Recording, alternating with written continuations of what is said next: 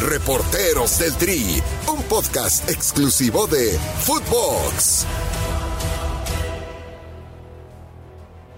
¿Qué tal? ¿Cómo están ustedes? Llegamos a un nuevo capítulo de Reporteros del Tri, un capítulo interesante porque siempre señalar jugadores que no han rendido en selección mexicana cuando la rompían en sus clubes, es algo complicado de poderse manifestar, pero al fin y al cabo queda totalmente determinado que hay jugadores para clubes y que hay jugadores para selección. Un gusto compartir el día de hoy con André Marín. André, ¿cómo estás? Hola Fernando, un fuerte abrazo a todos, amigos de reporteros del Tri. Gracias por escucharnos en todo el mundo a través de Footbox. El número uno, el número uno por mucho, Hugo Sánchez. Nada que ver lo que hizo Hugo en clubes a lo que hizo con la selección mexicana. Ya entraremos en materia, es un tema interesante sin duda alguna. Me da mucho gusto saludar también a Ignacio el Fantasma Suárez. ¿Cómo estás? Mi Fer, qué gusto saludarte, André.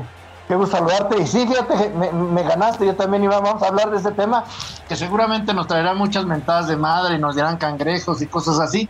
Porque sí, de acuerdo a las expectativas generadas, se tiene que evaluar eh, eh, lo que rindió y no rindió y sí en ese en ese en ese tópico también en el número uno va en mi caso también va a estar Hugo Sánchez. Obviamente que Hugo es tema polémico siempre por todo lo que logró en Europa y lo que no logró en selección mexicana. Tal vez el máximo logro que tuvo Hugo a nivel grupal en selección fue aquel subcampeonato de la Copa América de 1993 pero en su paso por selección es más recordado por el penalti que falló contra Bélgica en el Mundial 86, que incluso Coca-Cola tuvo que retirar el anuncio donde Hugo Sánchez tiraba un tiro penal, ¿no? Sí, era, era contra Paraguay, contra el gato Fernández, sí. Paraguay, tienes toda la razón, contra Paraguay y tuvieron que retirar ese comercial a final de cuentas porque quemaba totalmente a la marca y creo, André, que por eso he recordado Hugo y también por aquella jugada al minuto 33 del segundo tiempo en Tegucigalpa, Honduras, que la falla en el área chica y México no va al Mundial de Italia. Y la neta, la neta, la neta, Fernando, la neta, eh, decías que su único logro... Mundial de España, perdóname, André, hoy traigo Alzheimer. Mundial, de, España. de España. La neta, Fer, este, hablabas del único logro de Hugo con selección, que fue el subcampeonato de la Copa América del 93. La neta, Mejía Barón le hizo el favor, ¿eh? porque esa no selección no necesitaba a Hugo Sánchez. Sí, ahí iba a llevar, ahí iba a llevar a Luis García y tuvo que hablar con él. Se enemistaron Luis García y lo ha reconocido hasta incluso públicamente en entrevistas. Tuvo que hablar con él para decirle, este, dale chance, Hugo se va a retirar en esta Copa América. Bueno, pero al final de cuentas sí es su, único logro, porque en el 78 pues fue un fracaso como, como toda la selección. Ahí habrá muchos eh, antitop, va a estar el Palillo Martínez, acuerdan de ese lateral izquierdo de América, eh, malísimo, Rigoberto Cisneros, central también, eh, grandotote de Toluca y Monterrey, que jugó en ese, en ese mundial donde a todo le fue mal. Hugo brilló menos que, por ejemplo, que Víctor Rangel, que fue el, que el único que anotó gol.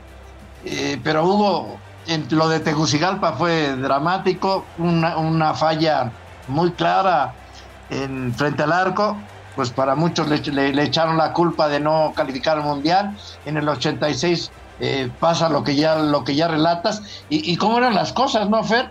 Porque ese penal, ese, ese anuncio que retiraron, también era el último minuto, hubo la agarrada, la metía y ganaba México.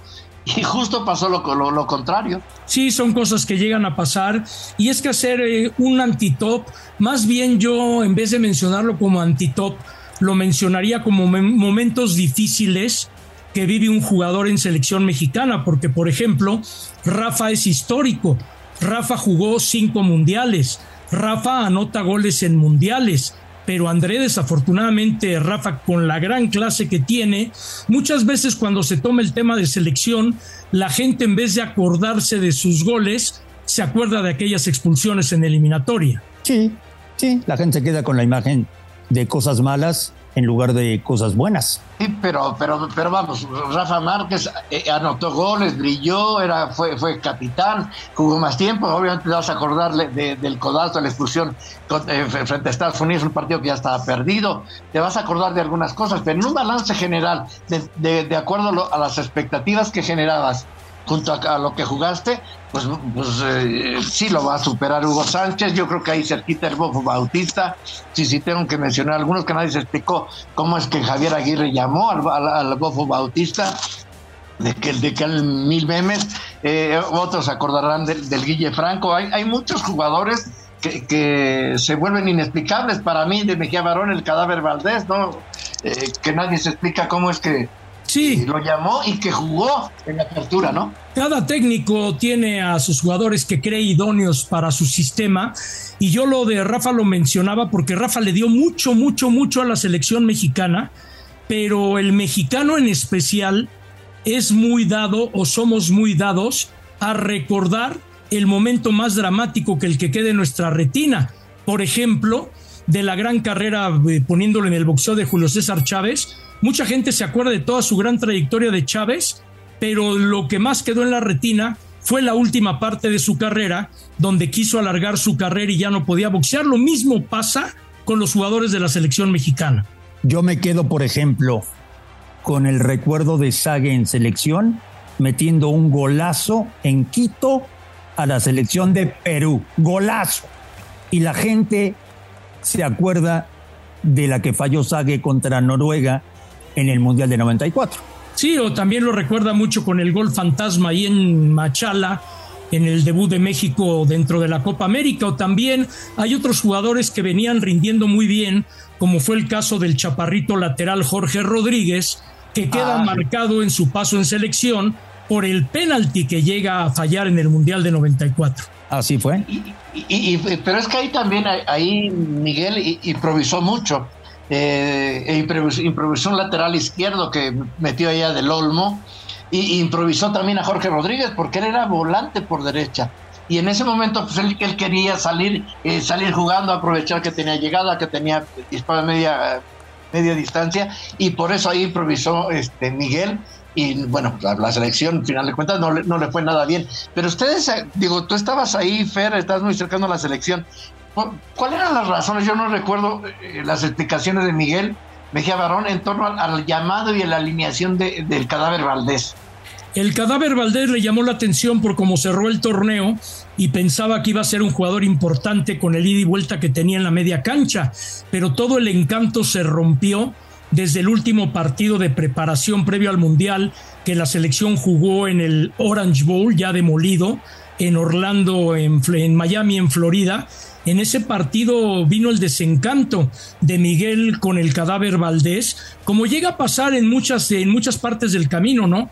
Por ejemplo, Manolo Lapuente decide llevar a la gira a más jugadores, a 24, porque aquella vez podía registrar a 22. Habló con los capitanes encabezados por García Aspe si se la jugaban llevando a 24 y a cortar dos al final del proceso. Y es ahí en donde llega el momento de la suerte o el momento del jugador, porque antes del partido contra Goldsburgo, donde México pierde cuatro goles por uno, iban a cortar al Cabrito Arellano. Y Cabrito jugó muy bien de lateral ese día y ahí fue donde tronó de la selección Tilón Chávez y donde tronó Oteo. Es decir, el fútbol también es de momentos, y pero en selección eso marca muchísimo, muchísimo más a cualquier jugador. ¿O qué me dices? Pilar Reyes era un gran arquero, pero es más recordado por la anécdota con Pedro Soto. A mí me metieron tres y a ti también y quedamos empatados. Sí, eh, aquella selección, por ejemplo, que obviamente que fue la, la que, la que peor actuación eh, ha tenido en la historia de los mundiales de México, aquella donde estaba Pilar Reyes, el Potrillo Nájera, eh, Alfredo Tena, Eduardo Ramos. Vázquez Ayala, que falló. Alfredo, Alfredo Tena, Eduardo Ramos, eh, fueron los peores de la historia. Eran buenos jugadores, las expectativas eran muy, muy grandes, más cuando ya estaba ahí Hugo Sánchez, Víctor Rangel, estaba, creo que también, no me acuerdo si estaba, si, si fue convocado Tapia de aquella selección olímpica de, Montreal. Y a final de cuentas la selección fracasó estrepitosamente, pero tenía buenos jugadores. Pero siempre ha sido la polémica en torno a la selección mexicana de qué jugador rinde o qué jugador no rinde o qué momento es el que deja en la selección. Por ejemplo, Raúl Rodrigo Lara dio grandes partidos con selección mexicana y todo mundo lo recuerda por el error defensivo cuando Alemania le da la voltereta a México y lo deja fuera del Mundial de Francia, ¿no? Así es, así es, así es. O, o eh, pocos le agradecen a Manolo Lapuente que tuvo el ojo de llevar a selección mexicana a un torneo oficial como es la Copa América, a un futbolista que no había debutado en primera división ni siquiera, como Gerardo Torrado, que luego tuvo una brillante carrera como seleccionado nacional. Sí, claro, por eso, por eso la selección mexicana es de contrastes o la gran iniciativa que tuvo Miguel Mejía Barón poniendo como lateral izquierdo a Ramón Ramírez, que era mediocampista, y Ramón se convirtió en la gran revelación de la selección. Así es. Pero en, Copa América, en, ya en el Mundial metió allá de la del Olmo, Fer. Sí, pero tenía, pero tenía a Ramón como alternativa ahí en el lateral de la izquierda. Tan es así que después Manolo Lapuente cuando lo tenía que utilizar en alguna emergencia sabía que Ramón era plurifuncional también por ahí, ¿no? Pero seguir buscando y buscando en la historia es meterse muy a fondo de los grandes momentos donde no viene el estirón de selección mexicana porque viene un error o viene otro, como el que tuvo el Vasco Aguirre, un gran director técnico, pero todo mundo le recrimina lo del bofo en Sudáfrica, como le recrimina haber sacado a Ramón Morales contra Estados Unidos y meter a Luis Hernández. Así fue, sí, así fue. No, Javier, Javier queda marcado por la derrota contra Estados Unidos. Ese partido lo marcó de por vida. Y porque fue lo más doloroso, o sea, por, por quién te gana y eso significaba el quinto partido, porque partías de favorito, porque nunca en la historia había estado tan cerca, fuera de casa, de llegar a un quinto partido.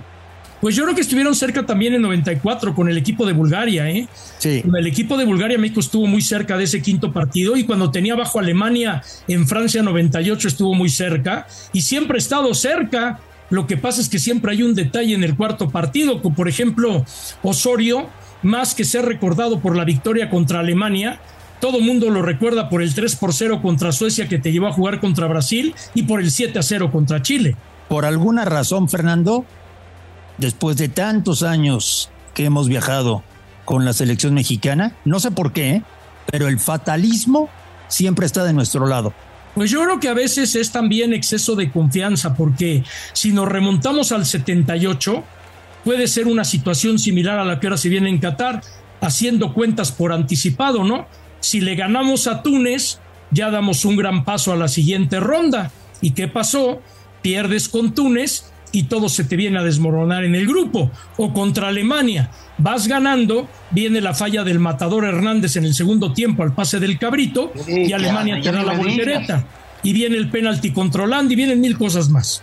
Sí, siempre las expectativas que te, que, te generan y siempre al, fútbol mexicano, eh, algunos le llaman mala suerte, otros eh, eh, momentos de decisión, pero siempre, siempre ha faltado en ese momento la presión en el 80, en el, incluso en el Mundial del, del 86. ¿Cuántas historias han se han tejido de que Hugo Sánchez no se acalambó, sino que sino fingió calambres para no tirar eh, este, penales ante Alemania? En fin, hay muchas historias que se tejen en base a las expectativas que genera la selección para el público mexicano y lo que se consigue.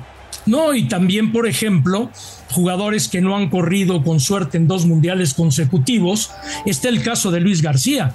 Luis García le anota dos goles a Irlanda en el Mundial de Estados Unidos 94 como titular indiscutible.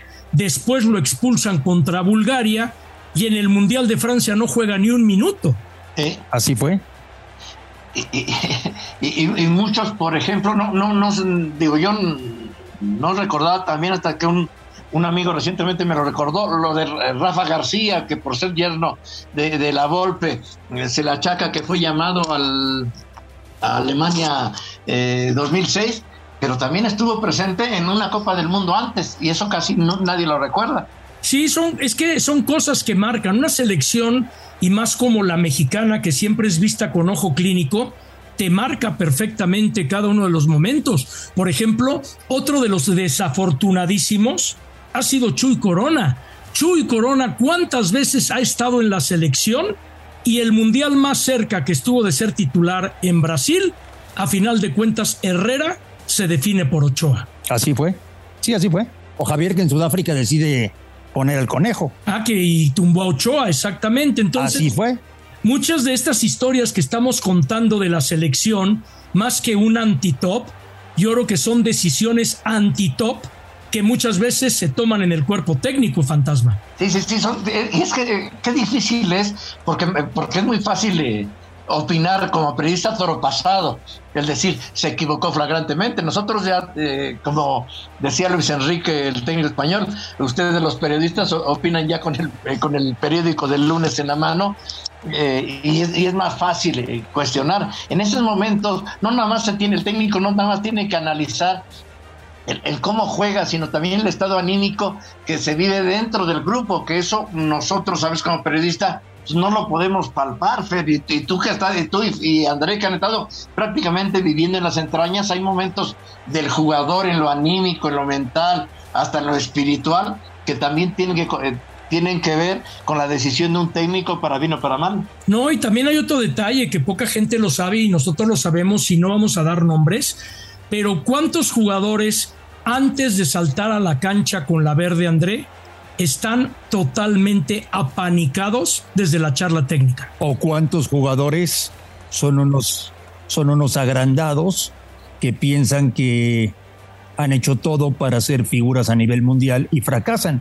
¿O a cuántos jugadores fantasma se les acabó la carrera por un llamado a selección antes de tiempo y que después desaparecieron del mapa? ¿O cuántos jugadores en buen momento no son llamados porque el técnico tiene la potestad y por eso es seleccionador de escoger a los mejores jugadores que él considera para su sistema y que pasa en cualquier selección del mundo. En cualquier selección del mundo, siempre en las convocatorias, desde el punto de vista crítico de los periodistas o desde el punto apasionado de los aficionados, siempre, siempre, siempre no van a gustar las convocatorias o siempre, va, siempre te va a faltar alguien que en ese momento, en el recuerdo corto, está pasando por, por, el, por el mejor momento en, su equipo. Dices, híjole, tendrías que haberle llevado a la selección y entras en esa polémica. Si a la, a la un mundial tienes que llevar a, los jugadores con los que el técnico cree o los que pasan por el mejor momento. Y hay un detalle, ¿no? Por ejemplo, ahora hablando ya de la actualidad, para el Mundial de Qatar, Chávez de Pachuca para mí va a ser la gran revelación en la lista porque fue de los últimos que llegó y el que más se ha consolidado. ¿Recuerdan ustedes a quién le pasó lo mismo después de no estar en todo el proceso? A Ricardo Peláez para el Mundial de Francia 98, que la Puente lo decidió dos días antes de viajar a Europa. Así fue, así fue. pero era, era, era, hombre de toda su confianza. También, ¿sabes quién no? Digo, no, no brilló, jugó muy pocos minutos. Jaime Ordiales con, en el 98.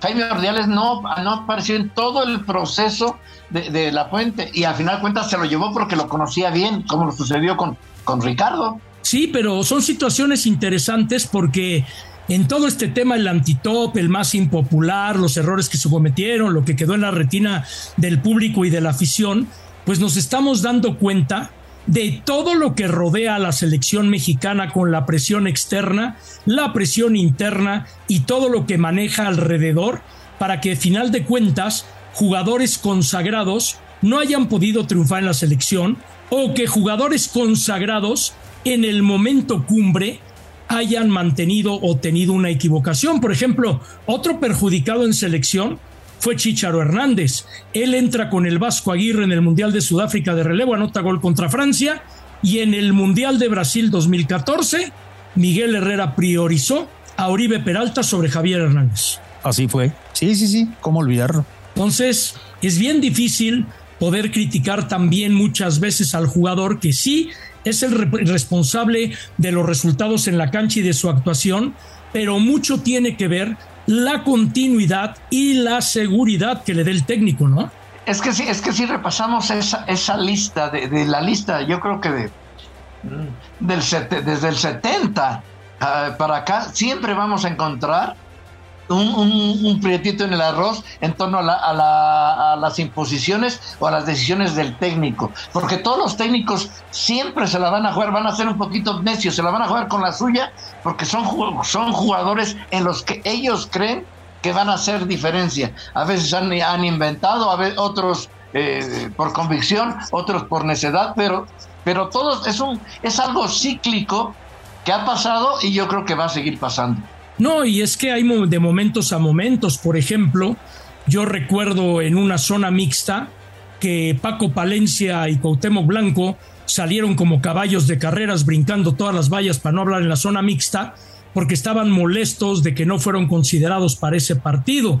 Y es que cuando estás en la elite del fútbol, no nada más es que juegues bien fútbol, es que tengas la mentalidad puesta y dispuesta cuando sabes que vas a estar en el ojo del huracán desde tu primer llamado y hasta que acabe el ciclo mundialista, termine como termine, ¿no? Bueno, ¿cuántos jugadores, Fernando Fantasma, no nos tocaron eh, que cuando estaban en selección se sentían Superman y nos hacían el favor o nos negaban entrevistas y ya que, y ya que se retiran y no saben qué hacer, te buscan porque quieren ser comentaristas para que les des chance, ¿no? Bueno, es que a, final de cuentas la carrera del futbolista es muy corta. Muy y corta. Siempre, y siempre cuando el deportista está en el oropel del estrellato, pues no solamente pasa en el fútbol, yo lo puedo contar a nivel personal y no tiene que ver con el fútbol.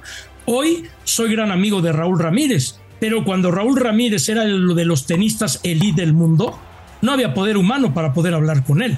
Y así muchos deportistas. Muchos, pero muchos. Siempre pasa así, o sea, al final de cuentas hay, hay quienes que se suben un ladrillo y antes eh, te, manda, te mandaban eh, los mensajes de texto en el, en el Jeep pero, o algo y, y, después se vuelven inalcanzables. Pero yo creo que también pasa también en el mundo, no, no es exclusivo de, de, de México, me imagino que debe pasar en, en, muchas partes del mundo, por lo menos a los argentinos les, les pasa eso.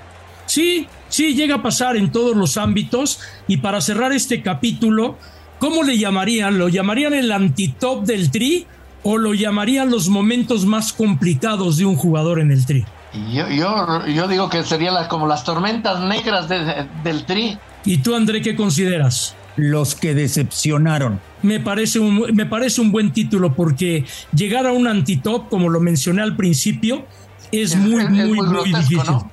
Es grotesco. Y yo creo que las decepciones. Claro, yo creo que cualquier excepción marca la regla y me parece correcto las decepciones que se viven dentro del equipo tricolor cuando llegas con toda la pila y en la cancha las cosas no se te dan. André, un placer como siempre compartir aquí contigo en Reporteros del Tri. Igual, Fernando, un abrazo a todos. Gracias, señor Fantasma. Un abrazo, mi Fer. Saludos, André. Cuídese mucho. Saludos. Nos reencontramos en el próximo capítulo de Reporteros del Tri. Ya nos puede escuchar también a través de la radio, a través de diversas plataformas, porque en Footbox hablamos de fútbol. Hasta la próxima. Esto fue Reporteros del Tri